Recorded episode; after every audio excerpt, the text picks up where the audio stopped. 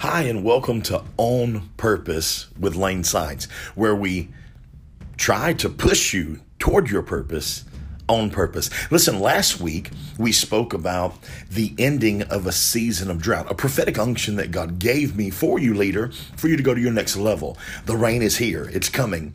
Uh, it, it's it's been coming for a while. It's the same prophetic unction that Jesus released when He said, "A time is coming, and now is." According to where you receive and how you perceive, you can have the rain now, or you can have it later. It's up to you. This week I want to talk to those who feel in your heart that there is a stirring, there has to be more. There's got to be more than what I've been feeling, there's got to be more than what I've been receiving. Listen, I want to give you 10 keys to walking into the more of God. Number one, don't stop at where you are as if it were your destination, when in fact, it may be the transportation that brings you into that thing you were created to do.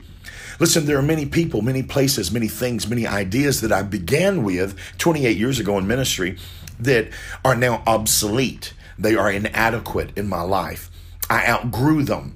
I, I no longer wear a bib when I eat. I no longer crawl on the floor. I no longer have to have baby food. I can enjoy a steak if I choose to.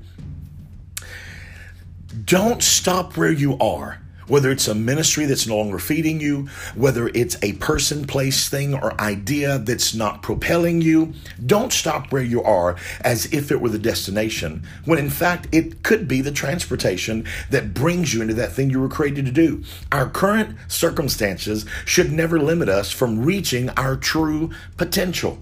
We must turn our struggles into the vehicles that spur our transformation. Listen, don't stop where you are. There is more to what God wants to do in your life. There's more that you're going to experience. There's more that you're going to feel. There's more intensity. There's more prayer. There's more fasting. There's more revelation. There's more clarity. So, number one, don't stop it where you are as if it were your destination. Number two, everything you've gone through is preparation for what's about to happen in your life.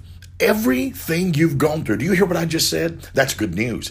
Everything you've gone through is just preparation for what's about to happen in your life. The Lord has already given you a word move.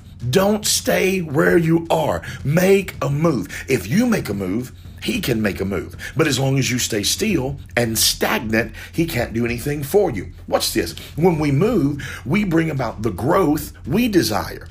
Tragedy hasn't stopped you. Heartbreak didn't defeat you. Failure does not define you. Use this hard earned wisdom to grasp your purpose and shape your future. Again, everything you've gone through is just preparation for what's about to happen in your life. Number three, we need to be who we were called to be instead of contorting ourselves into what other people want us to be. Don't let other people choose your destination.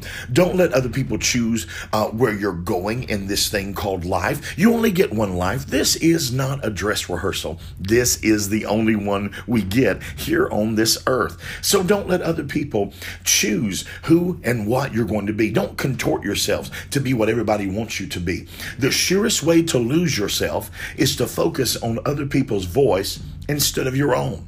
Listen, you've got to embrace your true purpose and walk in your destiny. Stop conforming. That's that Romans 12 and 2. And be not conformed to this world, this age. It's external ways of adapting and doing things, but be transformed. You got that. Transformation. Number four, it is time for us to find the thing we were created to do, the people we were meant to affect, and the power that comes from alignment with your purpose what's this? It is time for us to find what, what, why were you put in the earth? When you were placed in your mother's womb, and Jeremiah said that God spoke to him and said, Before I even formed you in your mother's womb, I knew you and I predestined you. I had already decided who you were going to be, where you were going to go, and what you were going to do. Listen, find out why you're here, find out what you're created to do. Find out the people, the, the circle the crowd that you were meant to affect and the power that comes from alignment. Number five, here's the problem with how many people approach the question of purpose. Many are looking outside of themselves for purpose destiny, or meaning in life. The very key to knowing your purpose is discovering and celebrating your personal identity. Who are you? Who did God make you? He gave you your voice. Your voice has a print, just like your thumb does. That's one of my favorite messages to minister the sound of God. God knows my voice in the midst of millions of voices that talk to Him every day. My voice has a print. Number six, God is about to plant you in a big thing. I see that you're frustrated. I feel frustration. I understand frustration. Frustration is only birth when you live beneath your purpose. But you've got to understand that big things happen within small things. Your eyes have not seen. Your ears have not heard, and neither has it entered your heart what God has in store from you. Watch this. Number seven, if we're called to be the salt of the earth, we have to get out of the salt shaker. Get out of your comfort zone. Enlarge your territory. You can't reach anybody in that little bitty closet. You can't reach anybody in that small place. God is calling you to get out of the salt shaker, get out of your comfort zone, and enlarge your outreach, enlarge uh, the, the circle of people that you can touch. All right. Number eight, your passion is your conviction about it. Your purpose is why you do it, and your destiny is where you do it. I'm gonna say that again. Number eight, your passion is your conviction about it, your purpose is why you do it, and your destiny is where you do it. Passion and purpose are joined at the hip and they move together. They lock step towards destiny. Where there is passion, connect it to your purpose. Who are you? What are you passionate about?